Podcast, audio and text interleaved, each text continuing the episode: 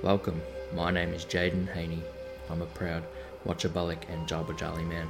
Before we start on the Get a Grip podcast, we would like to acknowledge the traditional owners and custodians on the land that we are recording this podcast on today, the land of the Wathaurong people of the Kulin Nation. Here at Get a Grip podcast, we would like to extend our respects to the elders, past, present, and emerging. Thank you.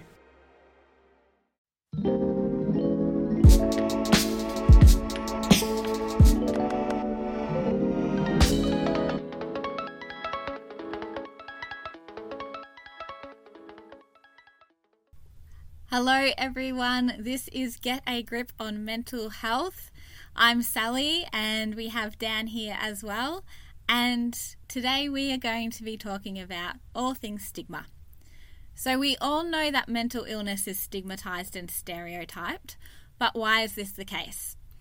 In this episode, we will unpack stigma and talk about why mental illness is stigmatized, debunk common stereotypes and myths of mental illness, and talk about what perpetuates stigma. So, we do acknowledge that experiencing stigma is painful, and there may be parts of this episode that hit close to home. So, if this episode isn't for you, this is totally fine, and you can skip this episode and come back next week. If this episode causes distress, please see the resources in the show notes. So, Dan, I'm going to handball to you first, and I'm going to ask you what is stigma? Thank you, Sal. I would love to answer that question. So, stigma. Stigma is essentially a mark of disgrace associated with a particular circumstance or quality or person. And it reduces the person or groups of people into a stereotype rather than looking at the person as a whole and acknowledging that person. So essentially, it dehumanizes people and functions as a term we call othering. So, othering is when you are different from me and we do not have anything in common. So humans can sometimes other people. Yeah, right. So that's sort of like othering either an individual, a collective group of people, um, and saying that I'm different to you or we are different to you, therefore we don't have anything in common. Yeah. And it's easier to label Yes. people when you don't think that you have anything in common with them. Yes, absolutely. That's exactly what it means. Yeah, right. And Dan, how does stereotyping differ and or relate to stigma? So stereotyping leads to stigma and it represents a collectively agreed upon notion about groups of people. Okay, and so are, are we aware that we're stereotyping, or can this be at a subconscious level? I really like that question, Sal, and it is actually we don't realize that we're doing it, and it's a, at a subconscious level, and it goes it comes back to um, keeping ourselves safe, and historically as humans, that's how we survived. So we needed to stay safe, and in order to stay safe, we needed to be able to look at potentially people or groups that may want to harm us. Okay, yeah. So it's sort of a basic function of survival where it's identifying you are you look different to me, you behave different to me, Yes. therefore you are uncertain, you're a threat to me and my group. So we might need to escape this threat. Absolutely. And I suppose that also means that you can't empathize with that particular group because, first of all, they may be seen as a threat. Mm-hmm. It's a risk to our survival if we empathize with threats. Mm-hmm. And second of all, if we see them as different, it's hard to empathize with people who we see as inherently different to us. Being able to recognize that another person may look different, as we talked about, it did serve uh, did serve a purpose um, historically. However, now it serves less of a purpose, but it is part of our D- DNA. So that's why it's it happens unconsciously. Yeah. Okay. So yeah, uh, we we're not really aware that No. we're stereotyping or stigmatizing um, a group or somebody who belongs to that particular group, and can stereotypes be passed on? So let's say that you have a stereotype about a particular group of people. I've never seen that particular group of people, or I haven't heard about that group of people. And if you were to talk about that group in a stereotyping way, can that then be passed on to me and I automatically make those assumptions and belief about that group of people? It absolutely can. Okay. And we can see this when we think about um, generations and how people are raised and the conversations children overhear from their families, their caregivers, or can example friends as well. And when we talk about stigma, we usually talk about stigma and discrimination. So, can you talk a little bit about what discrimination is and how it's related to stigma? So discrimination it contributes to stigma and it's when someone believes that the negative stereotype related to people even though it may not be true. Okay. So you're assuming. And then that means that people are sort of shut out or denied access to to resources, to belonging, to connection. And so it's that active process of excluding people based on a stereotype or stigmatized views. Mm-hmm. Yes, and it's usually an emotional response as mm. well. Okay, yeah, yeah, And again, it was a survival response yeah, that we no longer need. yeah. But we still do. We still do. Yeah. and I suppose when we're thinking about stigma and discrimination and stereotyping, it can happen at a subconscious level. But then I suppose you get that active discrimination where people are aware that they're discriminating others based on stereotypes and stigma as well. And that's probably less common these days, I would suggest. I think sometimes people are aware that they um, are stereotyping or discriminating. However, that is the way the person chooses to see a particular group. Yeah, okay. Yeah. And So yeah, it's that inflexibility. Yeah, yeah. I suppose the big question is why is mental illness stigmatized? I mean, if you were to type stigma into Google or another mm-hmm. search engine, often what comes up is not only stigma in isolation, but stigma in mental health and stigma in mental illness. It's so profound that the search engine just generates that, even if you're not searching for that specific link with stigma. Absolutely. Um, and Sal, would you mind sharing with us about the history of mental illness? Yeah, absolutely. I have got a story for you, Dan. and unfortunately, it's not a very happy story. but if we are to begin unpacking why mental illness or mental health conditions or mental health in general mm. is stigmatized and discriminated against, we really need to understand the history around mental illness. And if we're looking at the experience of mental illness and mental distress, historically, these experiences have been understood in various ways. So, if we're looking way back when, mental illness or distress was understood to be, you know, maybe down to demonic possession, that the person was being haunted or taunted by spirits, that the person was cursed, um, and that the a god or gods were punishing the person. Alternatively, it may have been understood that a god or a deity or gods were speaking through the person as well. However, most of the time it's been understood that there's something happening with the person and it's otherworldly that's happening to the person and it's something to be feared that's happening to the person. And in most instances, these understandings fed stigma and discrimination. Um, and if it was due to demonic possession, being punished by the gods, being haunted by a spirit, it also was seen to be that the person brought it upon themselves, and so therefore they were held to blame why for what was happening to them.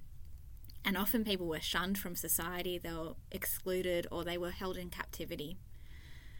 And on the other hand, though, in some cultures, if mental illness was understood as God or gods or deity speaking through the person, the person may have actually been revered and may have been a mm. respected figure and seen to be sort of, I suppose, what we would say in modern terms and from our understanding, a prophet as well.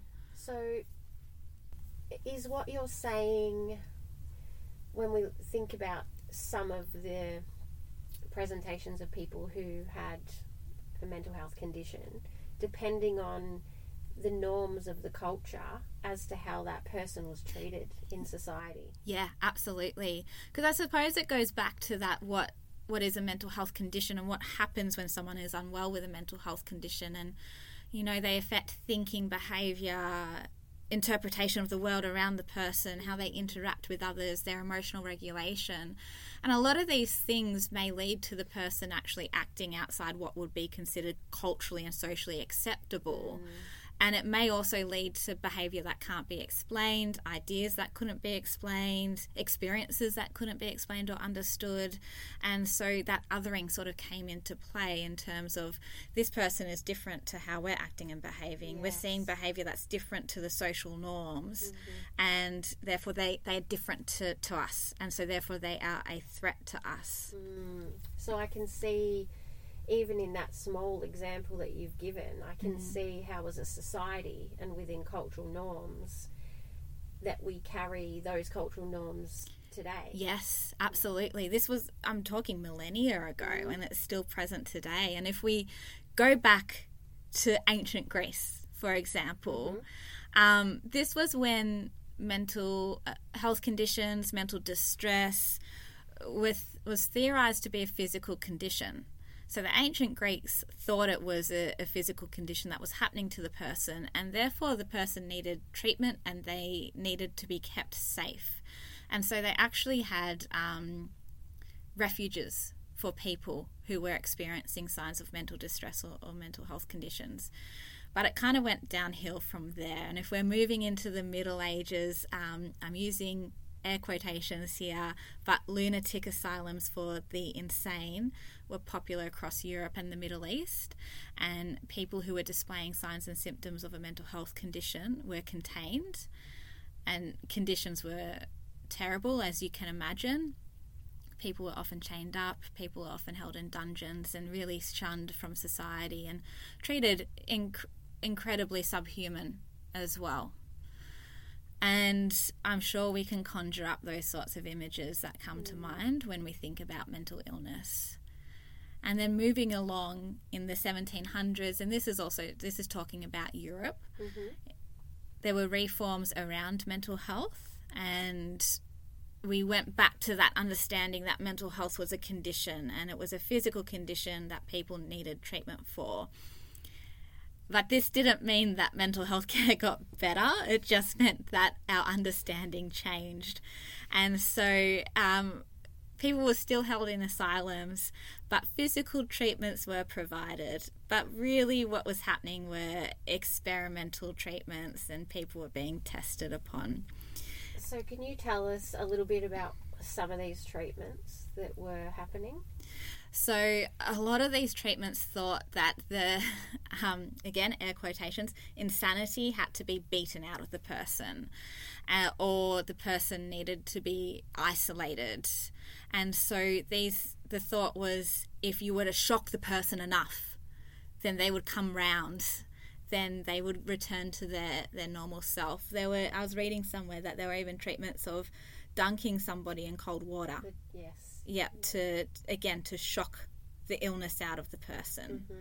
So again, quite barbaric and you know misguided at best, and incredibly traumatic and torturous at worst. And you can imagine that it did the complete opposite for those who were going through episodes of poor mental health. Well, I should actually say episodes of mental illness, um, because you can imagine what those sorts of, again, quotation marks, treatments would have done for the person's overall health and well being. And as we move further along, again, these are sort of moving into the 1800s, early 1900s. Lobotomies became a form of treatment, and we now know that they were absolutely appalling. They did nothing for the treatment of mental health. They caused intellectual disabilities. They were really, really traumatic and again torturous, I would Brain say. damage. Brain damage completely changed the person's personality and who they were. Uh, electroconvulsive therapy or shock treatment was given without anesthetic and muscle relaxant, so the person was awake and they would convulse, and also the use of straitjackets as well. So, again, this was a breach of human rights because these treatments were forced upon the person. The person wasn't giving consent to these very invasive or restraining um, conditions, I would say. They're not treatments at all. Uh, and then we move into the age of Freud, the age of psychology, and we sort of moved from that physical illness to being a psychological condition. And Freud attributed what we would see with people who are unwell with mental health conditions as um, something that had gone wrong with the person's development. There may have been something wrong with the person's environment. Perhaps parenting had a role to play, personality, coping mechanisms. And essentially, what this was getting at was the person was flawed in some way. There was something wrong with the person. So, again, this further emphasized that the person was to blame for what was happening, and we're looking at it from a deficit point of view. And early medications were pretty awful for people. They caused a lot of movement disorders, so shaking, um, involuntary muscle movements. Discoloration of the skin. Yeah, yeah. And these were really quite noticeable. So, people who were taking these medications and had these side effects were, um, it was easy to tell that people were had a mental illness of some sort because of the visible side effects of these medications. And then in recent decades, we had abolished asyl- asylums, and so um, mental health care was moved back into the community. This came with community fear and unrest, and people were worried about people with a mental health condition being out in the community and that there would be an increase of violence. And again, this perpetuated stigma and discrimination. And there was a lot of fear around that time. Yeah, absolutely. And there was a lack of community support and funding for people who had previously been in asylums and were now out in the community, or for people who had a new diagnosis of a mental health condition. And this meant that a lot of people couldn't receive the support they required to manage their mental health condition. Mm. And this again led to social exclusion. So we're going right back and we're circling back to the times where people were excluded, were contained, and shunned from society. And as a result, this made employment very difficult for people to attain. It made um, living arrangements, renting, very difficult to attain. People were isolated as well. And so this all perpetuated stigma. And you could see that it was a self perpetuating problem. There was no supports for people, and therefore people were unwell and displaying the stereotypes and um, buying into those stigmatizing points of view, which then perpetuated that cycle as well. So you can see actually with this explanation that the problem doesn't lie within the individual. The problem lies within society when we look at stigma, discrimination, and stereotyping, and how society treats those who have a mental health condition, and the, the value that society puts on those people who have a mental health condition. Um, and I would say that value isn't high. Mm. So it's almost like the value that society put on people who have a mental health condition compared to a person who does not have a diagnosed mental health condition. The view may be that that person is more valued Yeah, within society Yeah. as a contributing factor. yeah, absolutely. That person's got more fruitful contributions to give. They're going to be more productive in pushing society forward. And mm. whereas someone with a mental health condition might be seen as a, a burden on society or someone that needs to be taken care of or locked away because they're dangerous and those sorts of things. And so we can see how these images of mental health conditions and people such as myself who had mental health conditions throughout the ages were viewed as and treated, and they still persist in our mind today. Um, and not only that, but the barbaric treatments again, not treatments, but the barbaric treatment of people also contribute to that stigma because it really implies that something really dramatic, something violent had to happen to treat the person. And so I'm sure that we can all think of those sorts of images that come to mind. Mm. And that persists until today. Well, to today, I should say. But Dan, if we're looking at, you know, why is stigma still perpetuated in this current age? What are some other factors that perpetuate stigma today? Yeah, so when we look at beliefs that are entrenched in this our society and that they are hard to it's difficult to break because it's entrenched. It's entrenched thinking. It's what we've seen growing up, what we've heard. Um, and they're so well established, these views and ideas. So when someone is unwell with a mental health condition or experiencing mental health distress, it impacts their thinking, mood, perception, and the person's behavior. So when we say perception, we mean the world around you. Hmm. So it impacts on how you understand what is happening around in your world. And sometimes people may have unusual beliefs or experiences, such as hearing voices or believing they have special powers. Um, people may also experience very low mood states or very high mood states. Or they may also experience anxiety or panic. And quite often these changes result in altered behavior. So the behavior might be what what society perceive as odd mm. or you might use the term disinhibited. Mm.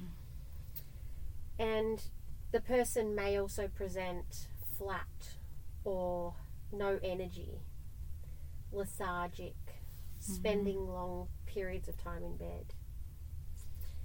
Um, so, for someone watching or speaking to another person experiencing these changes, the behavior that the person is displaying can be difficult for the other person to understand. Mm-hmm. Especially because you can't see the origin. Like, you can see the origin of a broken bone, you can see the x rays, you can see the plaster right. cast. You, because it's visible, you can imagine it happening to you, and therefore you can empathize. So, this may be a reason why one of the most common and enduring stereotypes that I have seen and I've heard other people have discussions about is that a person who has a mental health condition that they're violent or dangerous hmm. because of the behavior that the person's displaying. Hmm. Even if that behavior is not violent or dangerous. Yeah, because I can certainly say from my own experiences of being unwell, I have displayed behavior that would have been interpreted as as aggressive, and during those times, I never had the thought to harm somebody.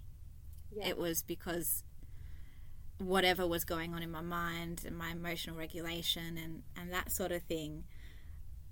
But I n- have never intended to hurt somebody. It's just sort of when you're in that extreme distress, you can't contain it in your body. Mm-hmm. Mm.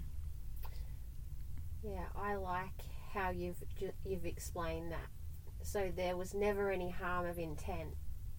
But when we have that extra energy, where does it go? Yeah. Or when we don't have the energy, how how do others perceive us Yeah. our behaviors? Yeah, absolutely. And you know, you might be angry with the circumstance, but you're not angry with the person. And we've all had experiences of anger where we we can't contain it in our body. We've all sort of, you know, lashed out or and when I say lash out, I don't mean at another person. You know, you might be punching a pillow, you might throw your pillow around, those sorts of things. A boxing bag. Yeah, absolutely. I know if I'm angry, I go for a run, run it out. But we all we instinctively move that particular emotion out of our body. And if someone is unwell with a mental health condition, it may not be seen as that natural process of, oh, that person's angry, but they're not angry at me. It may be thinking that person's dangerous. Yeah. And people feel threatened. Mm. Yeah, Especially when they're unable to read another person's behaviour. yeah, yeah, yeah. But I really do believe that with increased discussion and understanding around high prevalence mental health conditions, so when we say high prevalence, we are talking about more commonly diagnosed mental health conditions, so such as anxiety, depression, eating disorders, um, ADHD. The stigma around the conditions is decreasing. Mm. However, when we look at our mental health conditions such as schizophrenia, bipolar disorder, personality disorders, and addiction, they are very highly stigmatized in the general population. Hmm.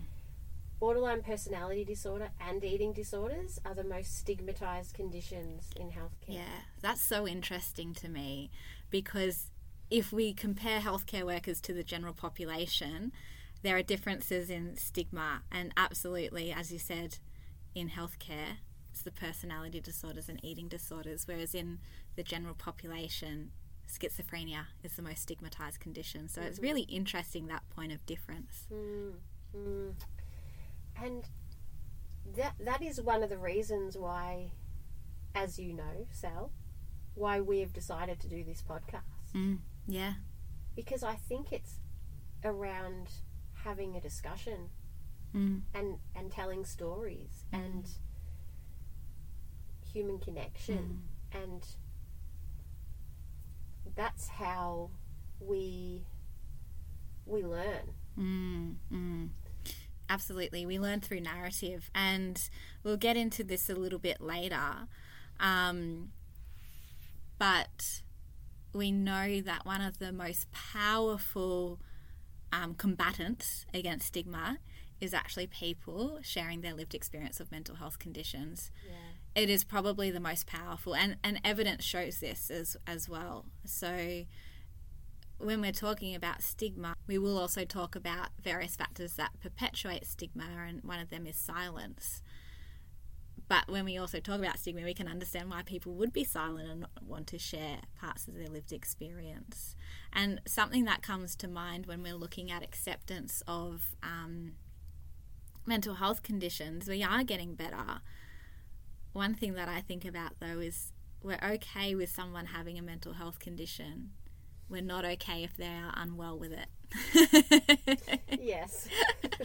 that has been my experience from time to time. It's okay to have bipolar disorder, but it's not okay to be unwell with bipolar disorder. Mm. Yeah, It's very interesting. yeah, How how that sits. yeah, absolutely. And you know, with with myself, I'm pretty comfortable with people knowing I have bipolar disorder. I mean, it's part of my job to use my lived experience, whether I label it as an experience of bipolar or not an experience of bipolar. Um, but for me, stigma is a lot more pervasive and enduring than the experience of being unwell with bipolar disorder. And therefore, when it comes to my personal life and professional life, I am choosy about who I tell and about what I share when it comes to my experiences. So I'm there's still a level of protection there too. Mm. I think that's really important, and it's about, um, you know, part part of your identity. What are you What are you willing to share, and what are you not? Mm. And I think there's a part of each person, each individual's identity, what are some things that we're willing to share and what are some things that are ours? Yeah, absolutely. And I think that that is um, part of our well being. Mm, yep, absolutely. So, Dan, Yes. shall we jump into some stereotypes and bust those myths? Yes. let's let's start off. Um, Sal, if you can tell us Ah, about okay. some stereotypes or, or myths about mental health conditions. I can kick us off. Uh, so, first of all, I would like to invite you to imagine the stereotypes or images that come to mind when you hear the term mental illness. What do you see? What are your thoughts? So, I want you to hold them in your mind while we are starting to bust some of these myths because I'm quite sure what we're about to talk about came up in your mind, and that's totally fine. Totally fine. Um, and it's just a demonstration of how our stereotypes may be unconscious as well. We're not aware of it. So the first one is dangerous. Uh, I think we sort of unpacked that one. Probably one of the most common stereotypes. In fact, people who have a mental health condition are far more likely to be on the receiving end of violence and abuse, and not the people who perpetuate violence and abuse or perpetrate violence and abuse. So I often educate people and have conversations about asking questions similar, thinking about um, mental health people with mental health conditions, and what are some ideas or images that you think of, and then we talk about um, the dangerous hmm.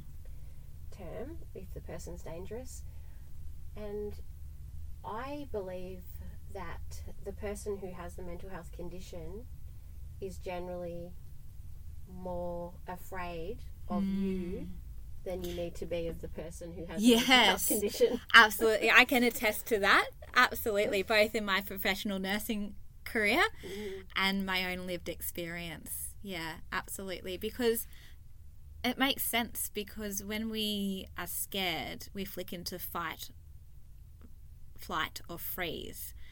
And if someone is in hospital, for example, they can't flee, they can't run away. So mm. often they switch into that fight. And that's a function we all have, and we will all do that when we're scared. And you can imagine that if you are having those perceptual disturbances, unusual beliefs, you're seeing or hearing things that aren't there, or your mood is altered in some way, how that can be a really scary experience. And so you, you flick into that fight or flight response. But you're absolutely right, the person is more likely afraid of you than you need to be of them. Hmm. My second stereotype is that people who have a mental health condition are always unwell. For most people, their mental health condition is episodic.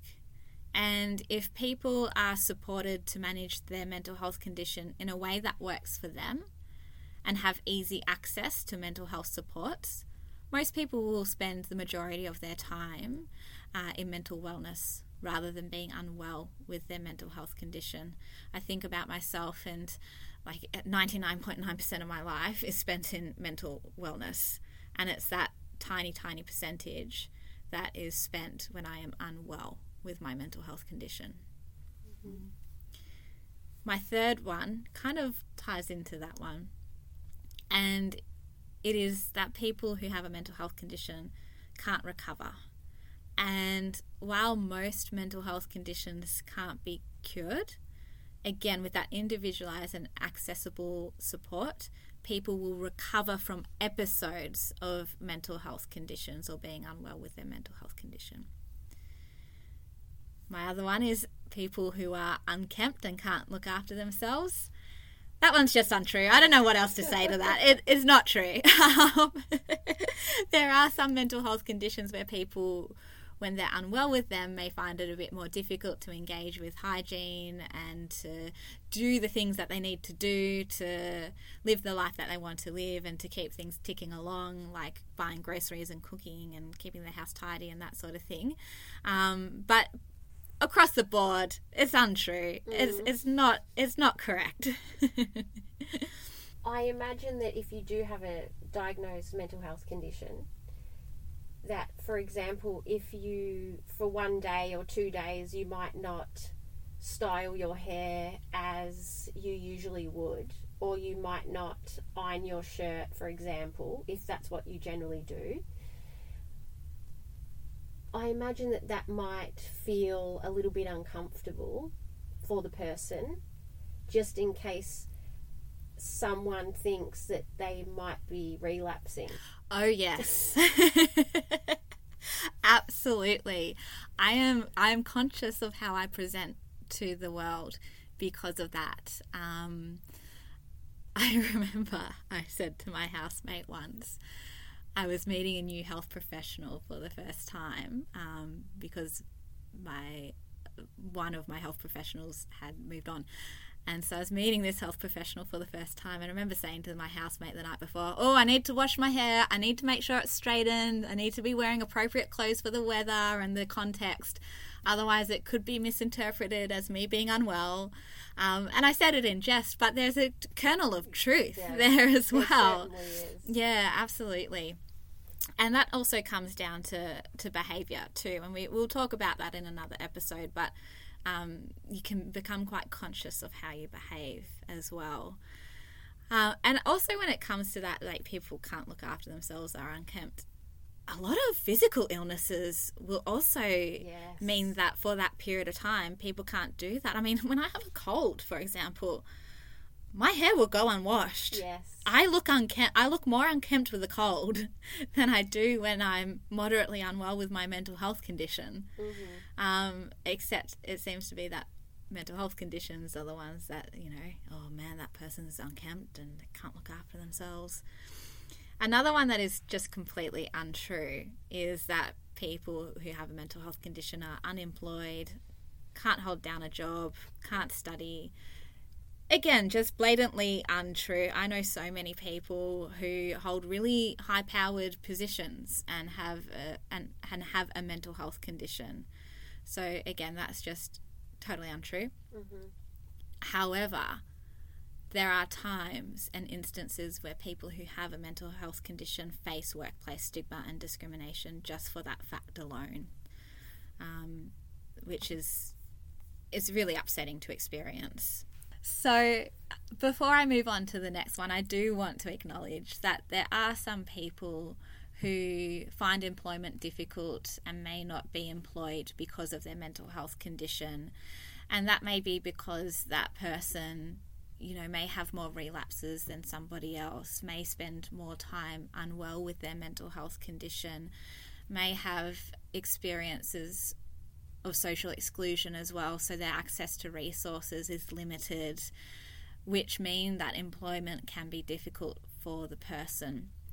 And again, we need to look at that as a problem within society, not a problem that lies within the individual. Um, another one living without a fixed dwelling. So it is true that having a mental health condition does increase your risk of becoming homeless. However, that is a result of stigma and discrimination and social exclusion. It all comes back to that, really. um, and there are a lot of people who who do have a fixed address, who do live in um, either a rental place or some form of, of housing and dwelling. Yeah. This is a big one, Dan. You've probably heard of this. The listeners have probably heard of this. Yes. Are you ready for it? I don't know if I am. yeah. oh, so this one is that the person is weak or that there is a character flaw. And this is actually quite the opposite. I think that you have to be pretty strong to live with a mental health condition since it does cause intermittent distress and disruption to people's life. And learning to manage a mental health condition in a way that works best for you can be tough. Mm. And you do have to put in a lot of work and discipline to be able to manage a mental health condition. And mental health conditions don't mean that people are weak or that they can't deal with everyday stressors. For a lot of people, there is a biological process happening that alters how people think and their energy levels and so forth. But nothing about a person's character causes or contributes to a mental health condition.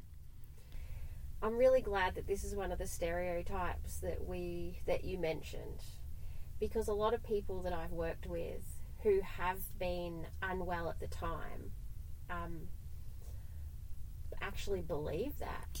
Yeah. So and it's heartbreaking because Yeah. it's, as you say, the opposite is true. Mm. It takes so much strength, Mm. the opposite of weakness, Mm. to to even ask for help. Mm. So much strength. Yeah, absolutely. And that's a common self stigma. I know it's certainly one that I had for very many years. And we'll talk about that in our next stigma series episode.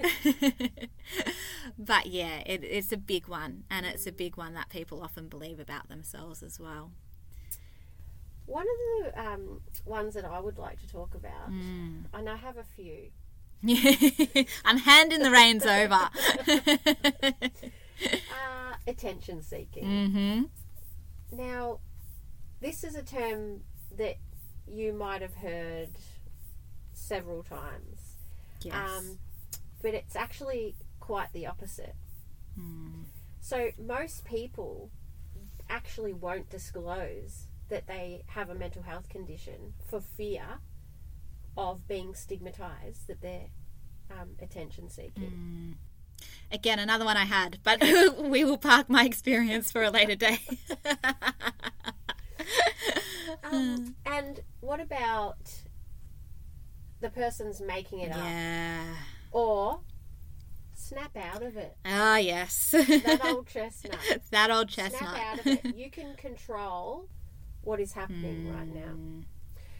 So people don't make up having a mental health condition. And it's not something that is to be desired. Mental health conditions, nor the stigma that comes alongside. Mm. So if people could snap out of it, they actually would. Yeah, I know. If only I had have thought of that. Man, I wouldn't have gone through those years. If only I had a million dollars. yeah, exactly. I mean, and it sounds silly, but it's similar to be able to say to someone, well, you can control that. yeah, You can just snap out of it. yeah. And it is very, it's one of the, uh, it's something that infuriates me when I hear that term. It's like saying to someone with a diagnosis of cancer, snap out of it. You would never That's the equivalent. that. Yeah. Yeah, and it, as you say, if, if a person has cancer, for example, or it'd be like trying to control your, um, you bring if you've got a cold, for example, or you've got the flu, Mm. and because our, you know, we start feeling cold, we have an increase in our body temperature. Mm. It'd be like you saying to that person, "Bring your temperature down. Come on, you've got control of that. That'll fix it. yeah. Don't you know you'll feel better if you bring your temperature down?" It, absolutely. And again, we can't see it. So that's why people think that there's a level of. And it's it, it can manifest as changes in behavior. Mm. But you're absolutely right. It is the exact equivalent of saying, stop that now. Bring Yeah. your temperature down. Come on. Exactly. What's another one you've got for me? Oh, poor parenting. Yeah. I have heard some horrible things Mm, mm. said about people who have a mental illness or a mental health condition are poor parents. Yeah. Not true. Not true. I, Wrong. Wrong. wrong. I'm very lucky and privileged to have very loving, supportive parents who gave me the most ideal childhood. Mm. Nothing they did led to me developing a mental health condition. And in fact, it's because of them that I've been able to come through the other side. Yeah, protective factor. Yeah, yeah. Absolutely. So there's many causes of mental illness and the development of mental illness is complex. Mm. It's often a variety of causes that influences if someone will develop a mental illness or not. So common causes of mental health conditions we can look at genetics, environmental factors, stress, grief, bereavement, substance use, and some personality traits. So, personality is largely influenced by genes and the environment. Hmm. And we can learn to adapt or modify and manage some personality traits, but most are reasonably fixed. Hmm. Also, trauma, hormonal changes, and big life changes. Yeah. While parenting can be an environmental factor that could increase the risk of a person developing a mental health condition, this is more extreme, such as forms of abuse and neglect. Hmm. So, any form of parenting that is done out of love and in the best interests of their children is not to blame as a reason why someone has developed a mental health condition. Hmm. Absolutely. Yeah. And that is a big, a big one that I still continue to hear. Yeah. Yeah, absolutely. Yeah. What about the person bought it on themselves and self sabotaging? Yes. Can you tell me about that one? Tell us about that one. So, nothing you do can cause or bring a mental illness on yourself. Hmm. Okay? So, there are many factors that cause mental illnesses or mental health conditions, and they are outside of your control. Hmm. People are not to blame for having a mental health condition. Hmm. We, we need to be removing this idea that it's their own fault. Because I've heard this term so many mm. times. yeah. It's not. Mm. It's it's not a person's own fault. Mm. And I used to think that about myself as well. And Again, self stigma creeping in there. yes, yeah, and it would because this is so entrenched. These Yeah. beliefs, this stigma. Yeah. Yeah. Um, another one that people will people who have mental health conditions will always need to take medication or be medicated. Wrong. Yeah. So, for some, taking medication on a long term basis is an effective way of the person managing their health and their mental health condition. But there are many different options and treatments and therapies that are just as effective, or if not more effective than medication. And a lot of people will not need to take medication long term. I think that can be off putting for a lot of people when it mm-hmm. comes to seeking help. And we've got an episode coming up in terms of how to seek help for your mental health, and we'll talk about it in detail there. But absolutely, that thought of having to take medication for the rest of your life mm-hmm. can put people off seeking help when that's not the case mm. for some people. Yeah, for some people. Mm. For some people, they may need to continue to take medication. However, it's about what is the dosage of that medication and does it it does it impact on the person's functioning and how can it align? So mm. how can the person maintain their well-being mm. and their mental health condition while still being on the least restrictive amount of medication as possible? Mm. So each person is different Yeah. depending on their mental health condition, the severity, the mm. length that the person's had the mental health condition, and how well it's been managed, mm. and the supports that the person has had in the past. Mm. Another one that I hear that the person's not intelligent, can't be independent, doesn't have emotions, and cannot function. Wow, that is a that's a big one right there. That's a bitch slap. yeah, it really is, isn't it? Wow, I felt that one. So, mental illness does not influence intelligence. In fact, we know that higher intelligence is a risk factor for some mental health conditions. hmm I have read that somewhere.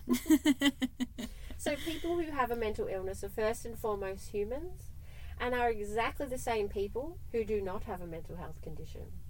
we are exactly the same. I can vouch for that. Yeah. The vast majority of people with mental health conditions are independent and function perfectly fine. Hmm. Hmm. So, mental health conditions can cause a deficit in the person. yep, heard that one too. That deficits approach. Yeah, not true. Yeah.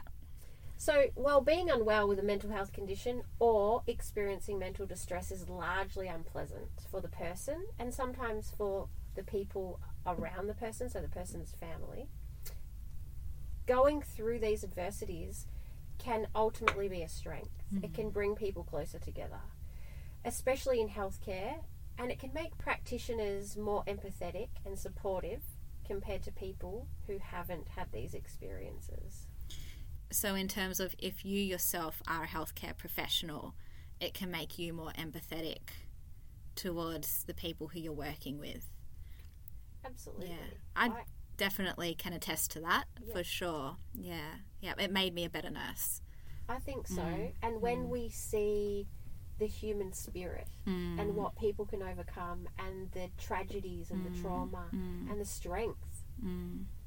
it's the human experience. And as we said earlier on in the podcast, it's the narrative. Yeah, yeah, absolutely. So it doesn't take away from a person. Instead, I'd say it adds to the person. Yes. Yeah, absolutely. Okay, I've got a few more for you, Dan. we said we had a long list. um, that mental health conditions only impact a certain type of people. Nope, not right. mental health uh, conditions can affect anyone at any time. We're all vulnerable to developing one. Talking about mental health problems make them worse. Again, incorrect. It's actually quite the opposite. Talking about mental health conditions increase understanding and make people feel less alone and also decrease stigma. Let's say, for example, there's a person who has a mental health condition in a family, Hmm. and we know historically that we didn't have conversations about mental health many years ago. It was one of those things that was pushed under the carpet, so to speak, for um, want of a better term. Mm. So, would you say that if a person has a mental health condition and they have discussions within their family that a- about that the that particular mental health condition that that's a protective factor? Absolutely. Yeah. Absolutely. I mean, thinking about myself, if I had have had discussions with friend and f- friends and family about mental health and mental health conditions and so forth, I think I would have felt more comfortable speaking up about it at first. And that's not a reflection on anyone in my life at that time. So just a reflection on the time we were living in. And yeah, it wasn't that long ago, uh, but still a lot of progress has been made between now and then. Um, absolutely, I'd say that's a protective factor. And I think people are worried about talking about mental health because they're concerned they're going to put the idea of mental illness in somebody. That's not going to happen. If someone's already unwell with a mental health condition, they're already unwell with it. And in fact, they will be grateful, yeah, that they've been asked and to have that conversation because what that does, if you ask the question and, and go and have that conversation, is tell the person or say to the person, it's okay to talk about this. I'm not going to judge you. I'm not going to push it under the, the rug. I'm comfortable enough with you and with this topic to have an open and honest conversation about this, and there's nothing to be judged about what's happening to you. Mm, Yeah, yeah, I love that. yeah. We need more of that. Yeah, absolutely, we do. Um, another one problems with mental health are uncommon. Mental health conditions are more common than what you may think. So I'm gonna I'm gonna lay some statistics down right now. Yes, pass them here. Great. okay, so th- this is from the Australian Institute of Health and Welfare. 44% of Australians will experience a mental health condition in their lifetime. Dan, that's half. That's half of us. Exactly. Yeah. So we go back to othering, there is no othering. Yeah, we're all we're all in the same boat. Here. yeah, absolutely. 17% of Australians have an anxiety disorder, and so that's the most common type of mm-hmm. mental health condition. 8% have an affective disorder, and so an affective disorder is a, a mood disorder, so that may be depression or bipolar disorder. 3% of people have a substance use disorder, and 28% of people aged between 15 to 24 have a mental health condition. Mm-hmm. So, again, pretty common amongst our population. And if we're looking globally, around about 280 million people in the world have depression. That's a lot of people. That's right. So, with statistics like this, you will know many people who have a mental health condition, even if you're not aware of it. Mm. And I and I think that goes back to those stigmatizing beliefs that, that a person may believe that their co-worker may not have a mental health condition because they have a job, Yeah. or their co-worker may not have a mental health condition because they're married with children. yeah. Um, uh, their s- mate who they play golf with every weekend mustn't have a diagnosed mental health condition because they're able to um, play golf every weekend Yeah. and enjoy it. Yeah. People who have mental health conditions still enjoy their damn lives. Absolutely. of course we do. We love life. and we still do the things that we want to do and that we need to do. Yeah. Yeah, absolutely. Um, going off on a bit of a tangent here, We but but you know one thing that I often get when I do uh, share with someone that I have bipolar disorder, and it's said in with good intentions and in goodwill. You don't look like you have bipolar. Are you sure? I, what does that look like exactly? Are you sure? Yeah, are you absolutely positive there? And please enlighten me as to what bipolar disorder looks like because I'm at a loss here. I don't know what you're talking about. and I mean, you know, I shouldn't laugh. Well, you kind of have to laugh, not- otherwise yeah. you're going to cry. yeah, it's not I shouldn't laugh. It's I don't feel right laughing, but we have to laugh. Yeah, yeah, But what does bipolar look like? yeah. It, it looks like everything and anything, as with any other mental health condition or health condition. Mm. Yeah, yeah. So that's a common one. Another common one is everyone with mental health conditions also are addicted to a substance. And again, that's that's not true. We do know there's a relationship there. So the risk of substance use is increased if someone has a mental health condition. The risk of addiction is increased.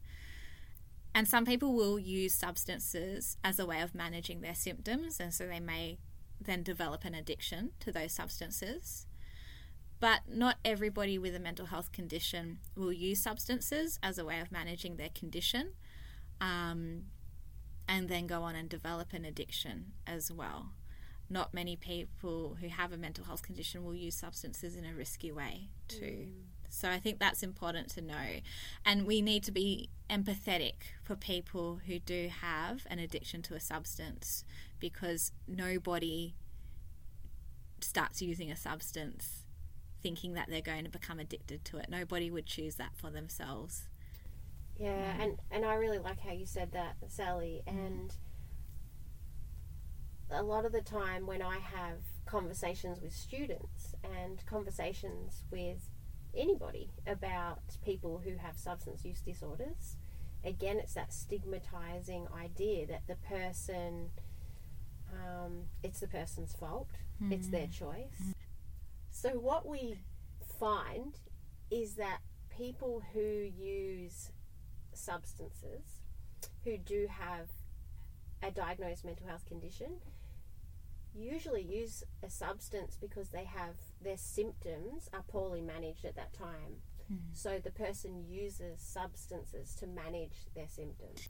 For some people, prescribed medication and their side effects is worse than using a non prescribed substance for managing their mental health condition. And yeah, as you said, Dan, that comes back to poor management. Mm-hmm. That's often because there isn't much collaboration between the person and their healthcare professional, or that person may not have an ongoing healthcare professional. Mm. Mm. And also poor mental health literacy. Yeah, absolutely. Another one is shame in seeing a psychologist, psychiatrist, mental health practitioner, mental health nurse, going to therapy. And how we manage our health is never something to be ashamed of. Therapy is not for weak people. I think everybody should actually go to therapy. I think the world would be a better place I if we agree did. hundred percent. Yeah, I think we all need that in our lives. but therapy assists people to understand and accept their diagnosis, learn how to manage their health, and learn skills to assist with managing their health. Therapy requires you to examine yourself, Mm, requires a lot of self reflection and talking about painful or even embarrassing experiences. mhm. And again, this requires strength of character, Yes. it requires being vulnerable and letting go of your ego. And I think these are qualities to admire. I absolutely agree. Hmm. Being vulnerable is so. It can be difficult, but it can be so important for growth Yeah, absolutely. because it's it is hard. Yeah, it's very hard. But It's- we can do hard. we things. can do hard things. We can be courageous, and Yeah. that's what I feel vulnerable is. Is, Yes. is that courage? Um. Okay. This is this is my bugbear, and this is that people can recover in quotation marks by getting sleep, eating well, and doing self care.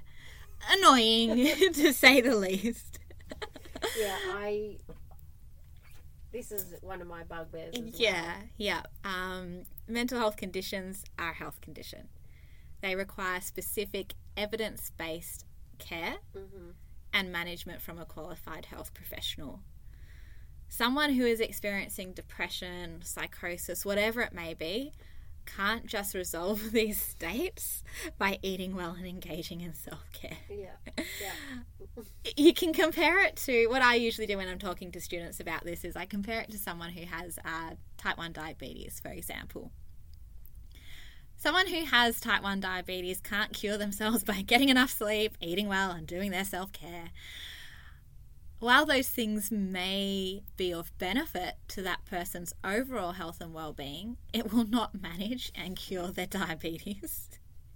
and it's the same for mental health conditions. But what this also does is it judges the person and says that they are to blame for what's hmm. happening. Yeah, it Be- shifts the blame. It does because the person's not attending to their well-being. And there is no blame. Exactly. Yeah, but it does have that undercurrent of Yes. blame and judgment. You're you're not good enough because you're not doing X, Y, and Z for your health. And I know what you need. Yeah, exactly. Have you ever thought about trying whole foods, trying a vegan diet? Damn it, again, it's just, if I had a thought of that, I wouldn't have gone through all those years. And we know it comes from a place of love, hmm. but it's not helpful. Yeah, it's a bit misguided, we Very shall say. Walk it off. Walk it off. Uh, I'm handballing back to you. Another bugbear hmm people are born with mental health conditions. Ah, yes. That old chestnut. yeah, that one.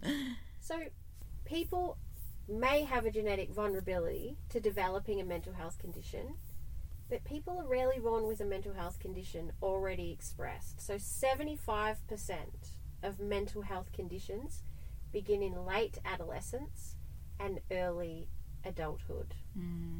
So, anyone can develop a mental health condition at any time throughout your life. Yeah. Yeah. excellent. Agree. Another one Yep. people with mental illnesses constantly stop taking their medication and engaging in treatment. Yeah, right. Mm, Wrong. Wrong. So, most people engage in treatment and also manage their mental health in a way that works for them. If people choose to stop taking medication or they disengage with treatment, there's usually a rational reason. For example, side effects of medication are intolerable sometimes. The person may not click with their health care professional that they are matched with. Sometimes it's the cost of care, and some medications are very expensive. The person may be unable to um, get to appointments or travel. One of the big ones here is I would like to hear from a person who has ever developed some type of, whether it's chest infection, hmm.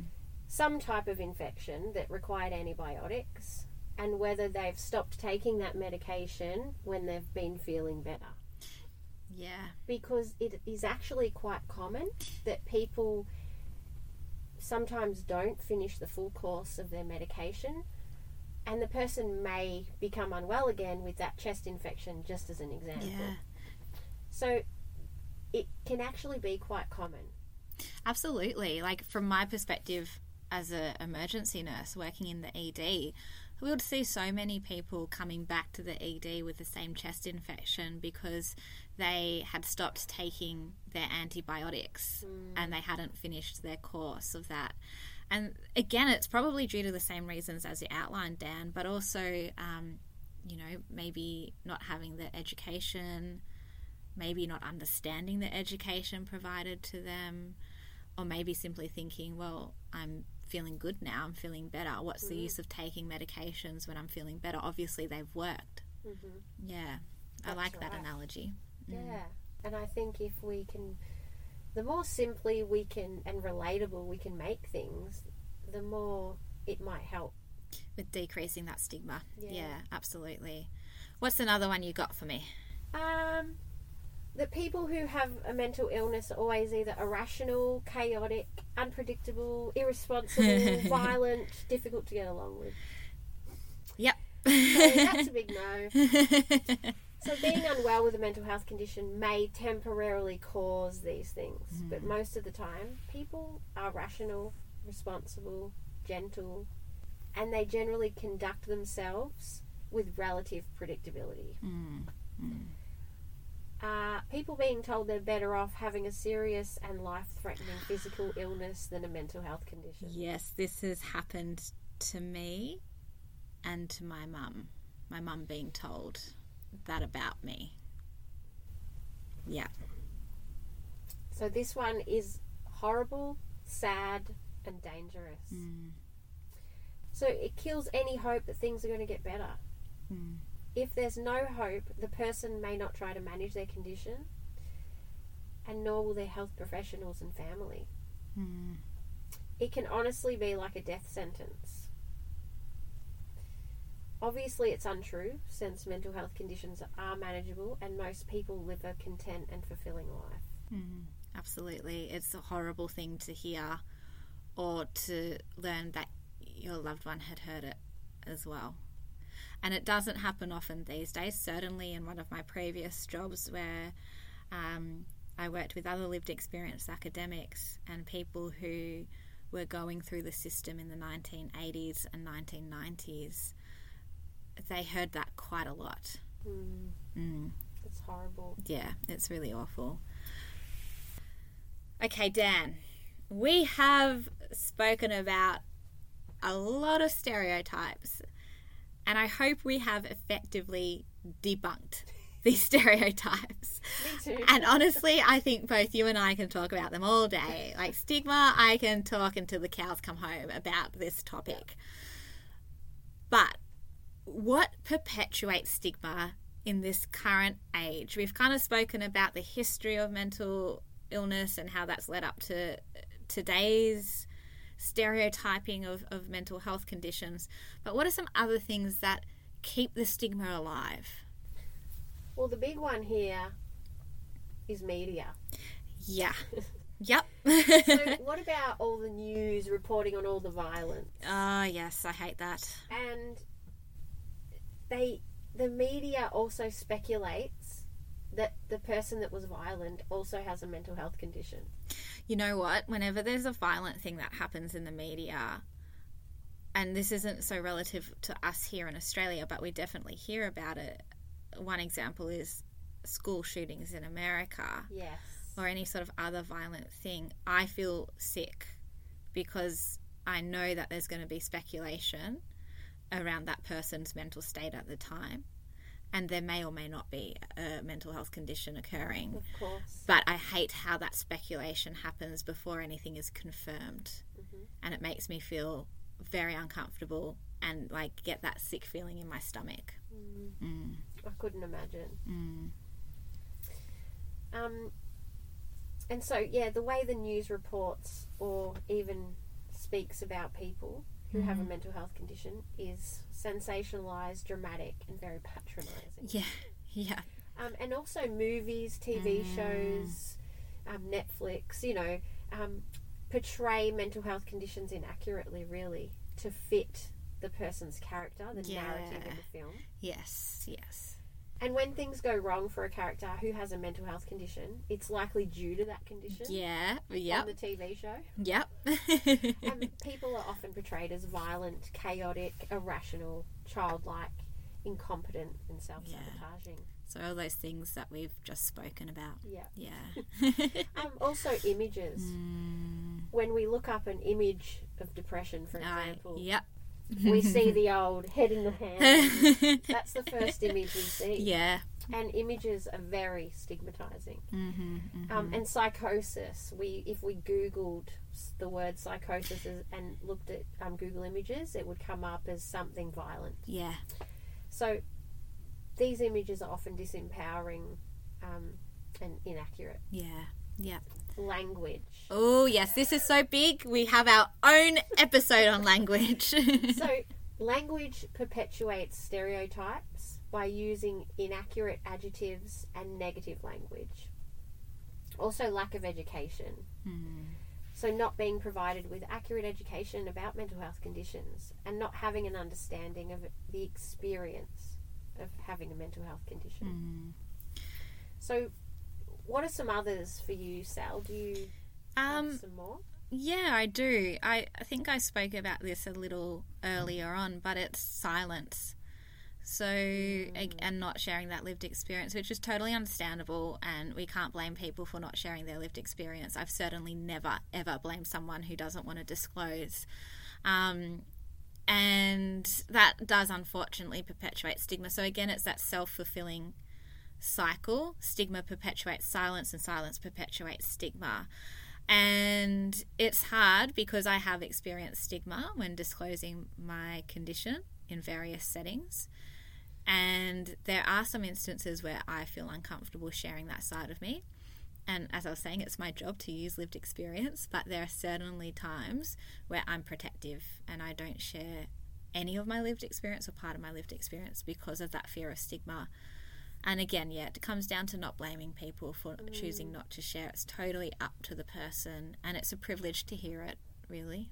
Mm, absolutely. And and again, it's that vulnerability. Yeah, absolutely. Another one is not questioning stereotypes. So people taking stereotypes as true or as fact without questioning where they come from. hmm So again, that passing it on through language. Yeah, and through generations. Yeah, absolutely. Um, people using mental health as a scapegoat. Yes. Yeah, yeah. This this is uh, it's a prickly area. Let's just say, but when people who do not have a mental health condition use it as a way to explain unlawful or unsocial behaviour and as a means to get out of things. Social media and influencers. Oh man, Oh, it comes back to what you're saying about media, Dan. Um, social media It and it hurts. Influencers will spread information like wildfire, mm, especially among more vulnerable populations who haven't developed that critical thinking, such as adolescents and young adults. and the emotional intelligence. Yeah, absolutely. And so you have the influencers who just casually speak inaccurately about mental health. So again, those wellness warriors, you know, think yourself out of depression, make sure you're eating whole foods, da da da da da. This will cure positive thinking will cure your anxiety. Yes. Oh, again, bugbear. yes, and while some of these areas are they contribute to people's overall well-being, but when the person's experiencing an exacerbation in their mental health condition at that time, not going to be helpful. exactly. And it's not going to cure it. No. It's good for overall health. Yes, Can't be done when someone's unwell, and Yes. it's not going to cure that condition completely. that's right. Um, then on the other side of that, so uh, these influencers are usually well-meaning. They're just not don't have the education. On the other side, you have people who are derogatory towards mental health conditions and spread dangerous Yeah. beliefs around mental health conditions so that you know uh, depression isn't a real illness everyone who has a mental health condition can't be trusted and that sort of thing.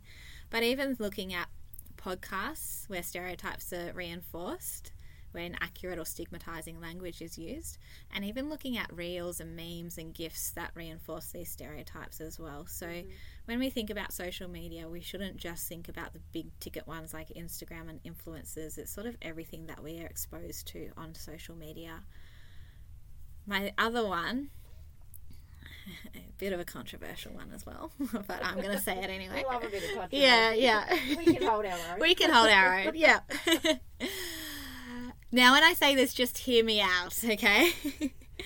um, people thinking they have a mental health condition when they don't. As I said, bit controversial, but let's unpack it.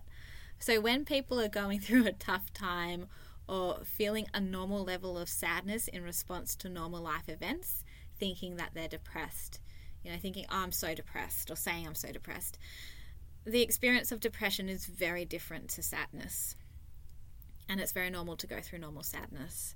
Or you've probably heard of people saying, I'm so OCD, mm. um, and thinking they have OCD when they have things they are specific about, such as things looking neat and tidy. Or double checking that they've turn something off yep. as a safety. Yep. You know what? I do that with my hair straightener. I usually do it twice.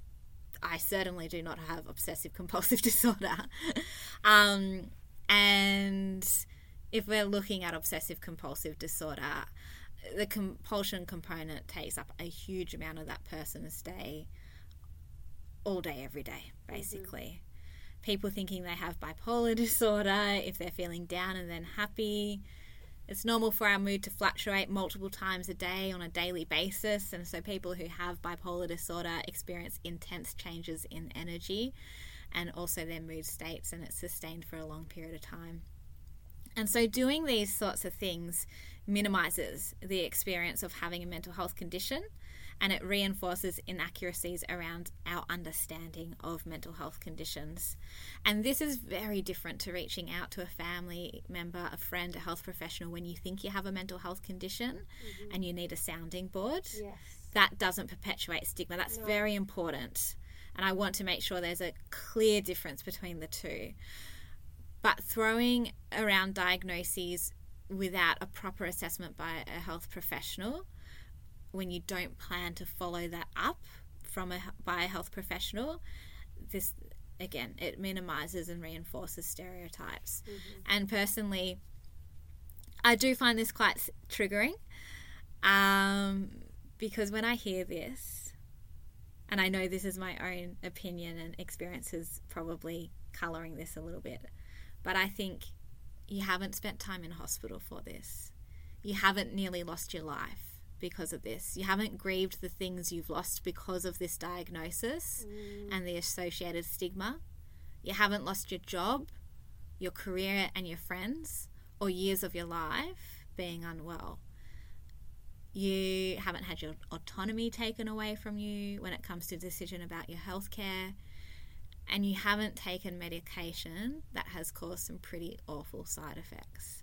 All of these things have happened to me and so when I hear someone who's going through normal sadness saying they're depressed, or I hear someone who's going through normal fluctuations of their mood saying they have bipolar disorder, it really rankles with me because having a mental health condition is so much more than being unwell with that mental health condition. There's so much more that comes along with it. Mm. And so this is something that really, as I said, it irritates me, but also it acts as a function to minimize and to stereotype. Thank you for sharing that, Sal, because I think that lived experience gives a very good example of how we can look at things differently. Mm, yeah, absolutely. So, Dan, finishing up, what are your final thoughts? Um, my final thoughts are around shame, and shame stops people from enjoying their life doing the things that they want to do because they may be afraid of someone judging them or because the person may have a mental health condition they've been judged for such a long period of their life um, it might stop them from enjoying the life that they want to live. Yeah. Yeah. So I would just get you to question uh, next time when you are thinking about a person who may have a mental health condition and how you might reframe. Mm. Yeah. What about yourself? My final thoughts are stigma is painful. Yeah. It's more painful than the mental health condition itself. A lot of stigma stems from not having an understanding of mental health conditions and also from silencing those who have a mental health condition. And if we're going to start combating the stigma, which we'll talk about in the next episode, we need to start listening to people who have mental health conditions. But it goes beyond that. We need to start creating environments where people feel safe and aren't going to be judged, stigmatized, stereotyped, and discriminated against for sharing their mental health condition. So it's a bit of a heavy final thought for today, but I think it's one that rings true. Mm. And with that, we are going to do something light and airy after talking about the concept of stigma, debunking these myths, talking about where it comes from and how it continues. we hope you have enjoyed this episode. If any of the topics we spoke about today have brought up stuff for you, please reach out to your supports or see the resources in the show notes. To find out about future episodes, you can follow us on Instagram at Get a Grip Podcast, where we will announce each episode as it comes out. We hope that you're going to do something nice for yourself after listening to this podcast. We hope you have a great week, and we'll see you next time.